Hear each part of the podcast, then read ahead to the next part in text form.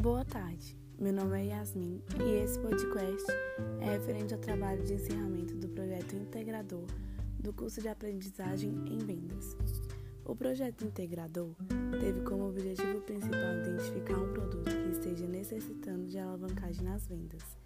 Através das observações realizadas durante a prática profissional, escolhi pantufas de acessórios pela baixa demanda.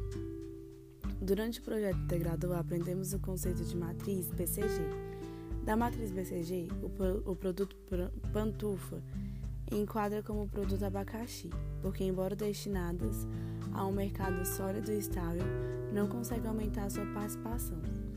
Realizando a análise SWOT-WALL do produto, observamos que o produto tem como ponto forte conforto e qualidade, e como ponto fraco, o preço. Esses conceitos fazem parte da análise do ambiente interno da empresa.